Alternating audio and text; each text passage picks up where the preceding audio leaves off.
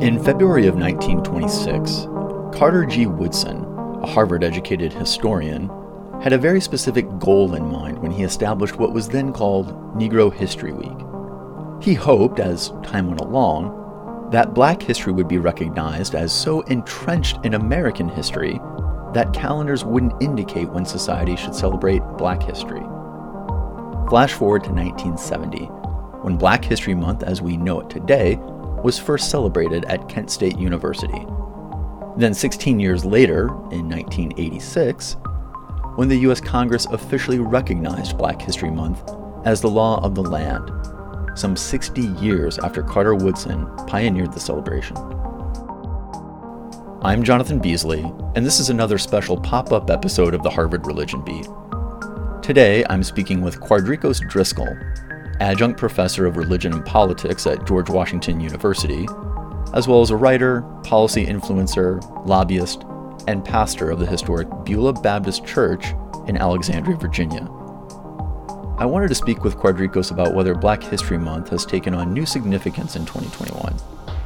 We'll also chat about avoiding complacency around racial justice issues now that the Trump presidency is over, how the Black Lives Matter movement can continue its momentum by working across generational divides, and why Democrats running for political office should talk more openly about their faith.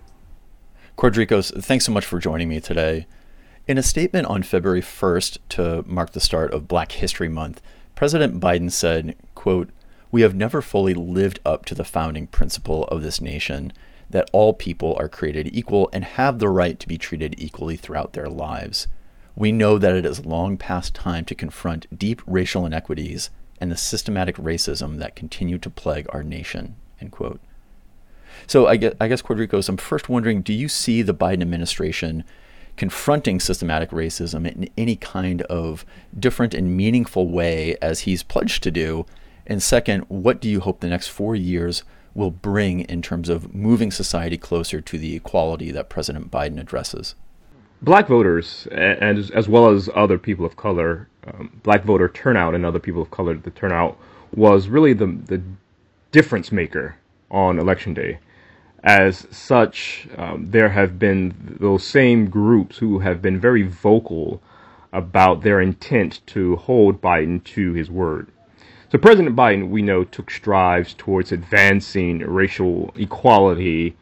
Uh, I want to say two weeks ago on Tuesday with uh, you know, four new executive orders. These directives really came on on the heel of um, a, a, number of executive orders he has passed, and so the the quality executive orders, however, focused on um, better enforcement of federal housing laws, increased communication and support for Native American tribes, criminal justice reform, condemnation of xenophobia, and so the executive orders, or these EOs for short, were really campaign promises uh, to reverse many of uh, President Trump's policies. With these executive orders, however, um, I want to see more of this codified into law that can't simply be reversed by uh, future administrations. When we look at his administration in conjunction with Congress, we know the Democrats have a, a razor thin margin in both the House and the Senate. And so many of Biden's pr- uh, proposed reforms are going to need bipartisan support if they're going to overcome a potential uh, Republican filibuster in the Senate. So when you think of legislation, legislation like uh, George Floyd uh, uh, Justice and Policing Act for the People Act, which both passed the House last Congress, or even the John Lewis Voting Rights Act, right, uh, where many states were engaged in efforts to, su- to suppress the right to vote. It's going to need that legis- those pieces of legislation as well as the number of legislation with regard to health equity and to address the, the health disparities and access to healthcare, tech, uh, broadband equity. And I, I should also note that there are many in the progressive community um, as we are coming off of the month, the day of celebrating the birth and the legacy of Martin Luther King Jr. And now we are in the month of Black History Month, right, which is American history. and as I think about King's letter to the Birmingham City Jail, for some in the more progressive community, President Biden is the epitome of white moderation. So while I personally am not impressed with his executive orders, short of legislation, that is really going to be needed to move the needle forward. Representative John Conyers, the late Representative John Conyers from Detroit, for years he would he would introduce a piece of legislation really calling just for the study of, of reparations for, for African Americans. I would like to see over the next four years, and, and, and I'll pause right here to say one of the reasons that Black Lives Matter exists in a more broad or comprehensive way is because we have not, we as a country, have not dealt with 1619, right? we haven't dealt with Brown's raid or Bacon's rebellion or the aftermath of the Civil War.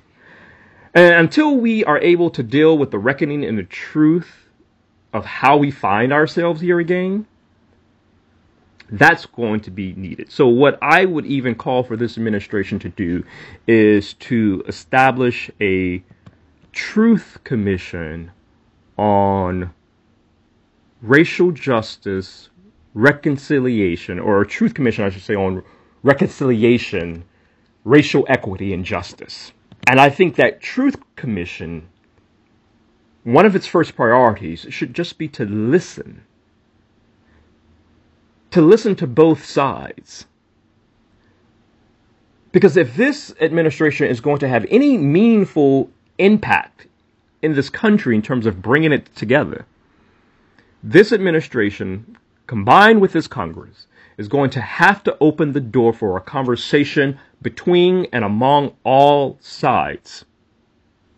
Because if we are if we're listening closely, those who support Trump and the more extreme with the QAnon supporters have screamed and are screaming liberty, liberty. But then you have the Black Lives Matter movement and, and other progressive people who are screaming freedom, freedom, we agree upon the goals, or if we can agree upon the goals. The challenge is and has always been how do we get there? Quardricos, I wanted to read to you a quote from a recent CNN op ed on Black History Month, written by Roxanne Jones, a former vice president at ESPN and the co author of Say It Loud, an illustrated history of the black athlete. She writes, quote, after feeling terrorized and traumatized through the Trump era, after witnessing a white supremacist insurrection at the U.S. Capitol, living through a pandemic that continues to ravage black and brown communities, and enduring year after year of police killings of unarmed black people, try as I might, I'm feeling anything but celebratory this February. After this past year of chaos, turmoil, and heartbreak, especially within communities of color, Quardricos, how are you considering Black History Month in 2021? With a quote, childlike joy that Jones says she used to feel because of the opportunity to celebrate the achievements of black Americans? Or with sadness and frustration because of how much work clearly still needs to be done for racial justice? As I noted, Black History Month is uh, American history, right? Um, I am not considering, however, Black History Month in any particularly new light. In fact, for me, it is and has always been a, a bittersweet celebration uh, for the, the struggles of yesteryear, of today, and tomorrow. Right. So for me, it's, it's a month that seeks to repair um, for all of us and with all of us. Yet we know, of course, that Black Americans uh, and and more progressive other others have and continue to call America to its better self. Uh, and that has been our prophetic witness. I think, and I know, that there is perhaps some fatigue from more progressive younger blacks who have moved and some are seeking to, to relocate um, to Africa and other Afro Latino countries. And I know this personally, as this is the case in my own family. Uh, so the protests we are witnessing and have witnessed aren't just reactions to the, the latest you know examples of police brutality against unarmed black and brown people, uh, but more consciously and I think comprehensively, it really is about the 401 years of oppression on these shores, right, and the centuries of murder and rape and dishumanization and redlining and educational inequities and the unjust distribution of resources that continue to this day. Uh, because when you look at the history of America, what happened on January 6th, as as uh, HDS professor Diane Moore gave a lecture to the Harvard Alumni Association where she spoke eloquently on this, is precisely who we are as a country. It's not difficult when you have a critical understanding from a religious, a legal, a civic, and a cultural understanding that white mob violence has been a crucial factor in the history of America. You know, Booker T. Washington in his book, Up in his narrative, Up from Slavery, talked about this. And, and there's a quote I loved, and I was conversing with friends about it, where he says, quote, the white man who begins by cheating a Negro usually ends by cheating a white man. The white man who begins to break the law by lynching a Negro yields to the temptation to lynch a white man. So, juxtaposing Booker T. Washington's quote of what he said and what we saw, which was an organized, trained militia, right, that stormed the Capitol because violence and, and terror towards blacks has been a part of our history. And in this new 21st century reiteration of that, it then, right, that same violence attempted to attack one of our country's most sacred landmarks. And so this is precisely why good, very good hearted, liberal, progressive whites that I know and others don't sort of have the wherewithal to get a handle on this current crisis because too much of their own identity and humanity unconsciously is bound to their maintaining of power. So you wrote in the Harvard Divinity Bulletin in 2019 that, quote, we live in a nation where it is still controversial to proclaim that Black Lives Matter, that women's rights are human rights, that climate change is real, and that LGBTQIP people deserve civil liberties. Clearly, we still have a ways to go. End quote. So, regarding the Black Lives Matter movement, could you talk about what you think the long lasting impact of the unprecedented protests and rallies that we saw in summer 2020 will be for racial justice? And what do you think 2021 will hold? Right. A, very poignant question. What remains to be seen about BLM is how much the protest movement can change the, the deeper societal situation that we find ourselves, right?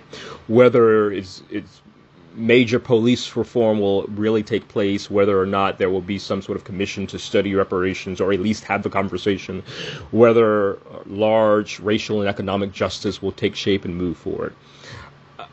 I think most, or, or should I say, there's a segment of the population that can at least breathe a, a sigh of relief. Um, that for the most part, politics has gone back to being boring and quotidian and uninteresting again, right?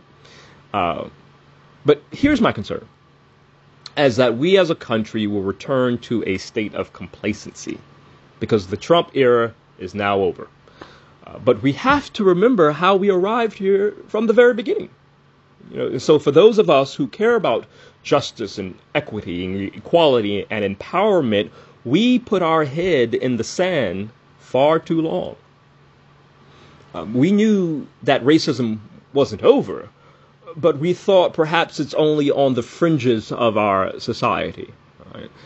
So, protest is certainly needed, but it's not enough. Some of the most impactful work has often taken place inside the systems to which progressive and even BLM are opposing. And again, now I'm coming from this perspective as a lobbyist, as one who works within the power structure, so to speak, right?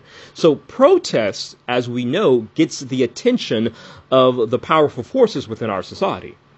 But the inside work, the work that shows them the wisdom of change, is often the real source of progress. So when we think about the protests of the 50s and the 60s, is what led to the legislation of the Voting Rights Act, the Civil Rights Act, right? It was seeing children sprayed with water hoses and women beat with billy clubs and German shepherds attacking people that moved President Kennedy and later Johnson to act. So my, my whole point here is that it is both protest, policy, and legislation. Right? And then I think furthermore, if we if we look at this really comprehensively, we know that our economic system is capitalism. America is controlled by capitalism.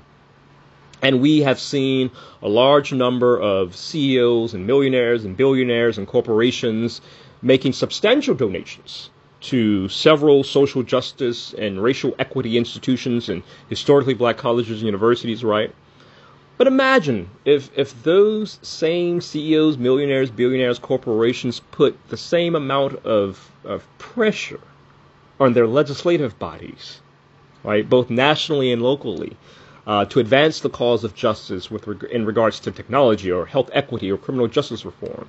Uh, imagine how much more impactful that would move the needle of justice. You know, it's time to move past these symbolic gestures of representation uh, without any real substantial policy or, or wealth accumulation, and to put pressure on the lawmakers to to accompany that. So I imagine, right, that the same level, and I hope that for Black Lives Matter movement is that they and I know they've had some policy recommendations, but they actually engaged in the, the policy conversations and, and, the debate more, right? The same sort of energy that they put in the mass protests should be the same or the double energy that they put in the mass protests in the form of writing their members of Congress or writing their uh, local leaders, their district attorneys, and their state general assembly members, right? Using mass protests, but moving towards real economic and, and political progress. Uh, and I think that's going to be key for the Black Lives Matter movement. So, even though Black Lives Matter is a secular organization, Quardricos, do you see BLM as having some historical roots within the black social gospel tradition? And Will we see a rise in religious and secular communities coming together to fight for racial justice and to combat white supremacy? So, to, to the first part of your question, yes, absolutely. Certainly, the roots um, of Black Lives Matter are embedded in the black social gospel tradition. Um, as Alasdair MacIntyre, uh, um, philosopher I learned actually at Harvard Divinity School, talks about uh, the traditions we belong to and how we are changed by those traditions as well as changing those traditions, and which I think we see, right? Uh, the Black Lives Matter people movement uh, has done. Many I know personally came out of the black church, the black social gospel tradition. But many of them now don't identify themselves as, say, religious, right? And this gets to the age old debate, spiritual but not religious. But they, they've decided to change it. And so when we when we begin to really think about leadership and the framing of leadership from from a social ethicist Fluke, Walter Fluker, it is the appropriation and the sort of critical embodiment of those traditions that have shaped our character and of a shared meaning of people. And so, yes, absolutely, they come out of that tradition from you know personal integrity, spiritual discipline, intellectual openness, and the moral anchoring of it all. Um, and I hope, I hope that there certainly is a rise between those in the more secular space and those who are a part of faith traditions, as we saw, which was a great indication last with last summer's protest. But my concern is that there isn't really enough intergenerational conversation occurring. So you, you have black pastors and, and other people of faith and those who were sympathizers to the civil rights movement and who actively participated in the civil rights movement uh, generations before, but they aren't in conversation with each other. And I think that is really the, the sad part and perhaps uh, the disconnect. And so I foresee that the long term solution is going to be to, to re examine what we mean by democracy holistically and to uh, reinterrogate a spiritual and an ethical movement similar to the movements that preceded it the abolitionist movement, the women's suffrage movement, and the civil rights movement, and, and the other movements. And so it's going to, to really, again, take that, you know, reinterrogation of the spiritual, which is the faith community, and the ethical, which is the more secular community, and how can we then appropriate a, a fuller movement that move the needle of justice forward by the previous movements that I that I mentioned. So you just talked about what you see as the lack of intergenerational connectedness, especially within elders of the church and younger, more secular members of BLM. So what's the best way to get those voices to connect? Is is that a role potentially that universities can play? Absolutely. I think that is a role that think tanks can play. I think that's a role the academic community can play, and I think that's a role civic and nonprofit organizations can play. But I also think there's power within just every average day people. There is in my current city that I live in, Alexandria, Virginia, which is again a small hamlet, mid-sized hamlet outside of Washington D.C. There is a group of local concerned Alexandrians who've gotten together to have that intergenerational conversation, that have gotten together to have interfaith conversations. And so, absolutely, it can happen. I would like to see it happen on a larger scale where we have some of our, again, civic organizations or even academic institutions convening people of faith, right, who are saged in their wisdom and have more experience with more of the younger and perhaps even secular people having coming together, having the conversation about what movements look like and how we can embody them in an ethical and yet in a faith and non-faith way that moves the needle for everyone. You've highlighted in other writings that the Republican Party does not hold a monopoly on faith or Christian values but that in the recent past, Democrats have been reluctant to speak publicly about their religion and their personal faith. Leading into the 2020 election, however, you mentioned that there was a kind of revival of the religious left, brought into the spotlight in part by the outspokenness of then presidential candidate and practicing Episcopalian, Pete Buttigieg. So I'm wondering should Democrats running for office in the future speak more about their personal faith? And if so, how should they do that? in a way that, like Buttigieg often did, directly calls out what he views as Christian hypocrisy, or in a gentler way, akin to what President Biden does. So I would like, absolutely, I would like for Democrats, religious progressives, and even nones to fully establish themselves as the religious left. Right?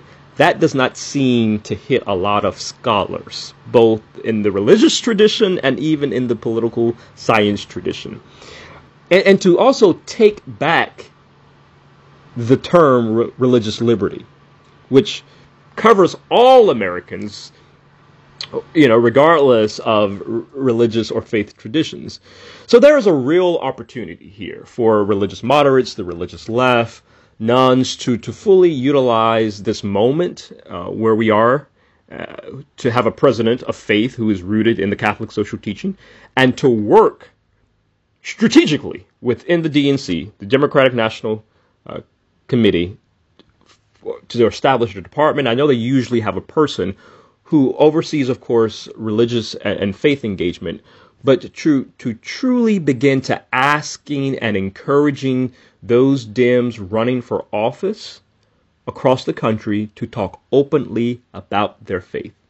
This is the only way, not necessarily to combat, but to really counteract the narrative that only Republicans or the the religious are politically right. So I think there needs to be both the examples to which to which we mentioned, but I also think there needs to be this call out of Christian nationalism to which you mentioned earlier, right? And the hypocrisy and to work with those who are non-faith, right? The nones and other minority faith traditions in a in a yes in a more gentler way, in a more moderate way, as as uh, is exemplified by our president, but also in a more aggressive way, right? And I think that's going to happen. And and and the strategy, whether it's in a moderate manner or whether it's in a more aggressive manner to talk openly about their faith, I think is really contingent upon certain congressional districts, certain state districts, certain state and certain races, right? But the faith platform of the DNC should continue, and I would argue desperately needs to be made a priority. Finally, Quardricos, you're pastor of Beulah Baptist Church, located in Old Town Alexandria, Virginia, and founded in 1863 by freed slaves. You say that your work as clergy is centered on spiritual innovation. I'm just wondering if you could talk a bit more about what that means for you and your congregation, and was this informed at all by your experience at Harvard Divinity School? Absolutely, absolutely. Um, you know, first I should say I never wanted to pastor a parish, right? But the universe and God has a sense of humor. What I mean by spiritual innovation, and one of the reasons why I decided to say yes to the calling of taking on this church as its uh, under shepherd, as its pastor, is really reimagining sacred space and, and reimagining those traditions that have shaped us, as we talked about earlier, for a more relevant 21st century where all are welcome those who are religious or of faith and those who are not. So when I when I became pastor, we we implemented some things that quite frankly were not a part of our tradition, particularly being uh, American Baptist and Progressive Baptist, but also historically black. Uh, a, a, space where atheists and agnostics and, and Jews and anyone could worship at, at Beulah. Uh, as I mentioned earlier, there were some citizens who took upon themselves to start a, a low sort of local initiative. It's called Tour de Faith, or various, again, interfaith individuals, where they really visit different churches, temples, mosques, synagogues in the community. Uh, and, and Beulah was the first uh, black historic church to open its doors and to welcome them, right? In, in my mind, that's a small effort towards spiritual innovation that we, we often don't see within a lot of our religious traditions, and particularly in the Christian tradition. Another aspect that we've undertaken there are four churches on our same street uh, two historically white, two historically black, two Baptist, two Methodists. And for generations and for years, unfortunately, none of those congregations really did a lot of work together. Well, in this moment in this time, we have uh, very informally combined, which we call the church on South Washington Street, which consists of those four churches, to really come together and to have conversations around faith and around race and around equity. So my spiritual innovation really will continue, and, I, and I'll see how far I can push the limits of my congregation uh, to, to think outside the box. And in fact, one of my parishioners told me, well, you know, you really don't have a box. Uh, but all of this is as a direct result of my learning and my continued conversations with faculty and staff and with friends at, at HDS. Um, and, and to be in right and moral community as, as a faith leader means that you have to know something about your Hindu brother or sister, right? And, and again, I learned that very distinctly at, at Harvard Divinity School.